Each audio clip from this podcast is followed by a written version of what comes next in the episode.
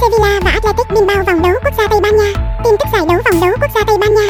Cuộc chiến giành ngôi vương ở mùa giải năm nay vẫn đang diễn ra rất quyết liệt khi mà top 4 đầu bảng đang bám đuổi nhau rất sát về điểm số. Sevilla cũng đang góp mặt trong top 4 này.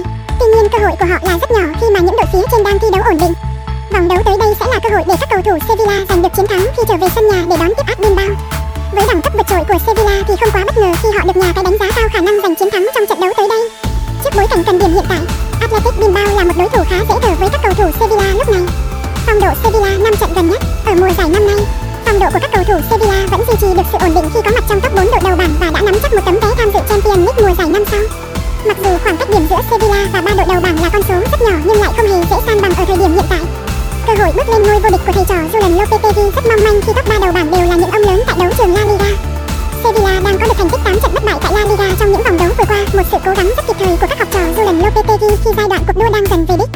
Với phong độ hiện tại thì một chiến thắng trong cuộc đối đầu với Athletic Bilbao tới đây có lẽ cũng không quá khó khăn đối với họ. Phong độ Athletic Bilbao 5 trận gần nhất, Athletic Bilbao không có sự đột phá đáng kể nào tại giải đấu năm nay và mục tiêu phấn đấu của họ đến thời điểm hiện tại đã không còn. Đoàn quân của Marcelino Garcia Toro đã tạo khoảng cách quá an toàn với nhóm có nguy cơ xuống hạng nhưng lại không thể góp mặt trong top 6 đội đầu bảng. Thất bại tại chung kết Copa del Rey trước Barcelona đã khiến Athletic Bilbao trắng tay tại mùa giải năm nay. Trở lại với đấu trường La Liga thì các học trò của Marcelino Garcia Toro cũng có một kết quả hòa trước Betis. Đây là một trận hòa thứ năm liên tiếp của họ tại giải đấu này. Chuyến hành quân đến sân Estadio Ramon Sanchez Pizjuan tới đây sẽ là một thử thách đầy khó khăn đối với cầu thủ Athletic Bilbao.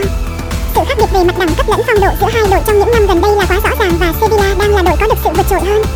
Có thể nhận thấy qua năm trận gần nhất mà hai đội gặp nhau từ năm 2019 đến nay thì các cầu thủ Sevilla đã có được 3 chiến thắng và một trận hòa.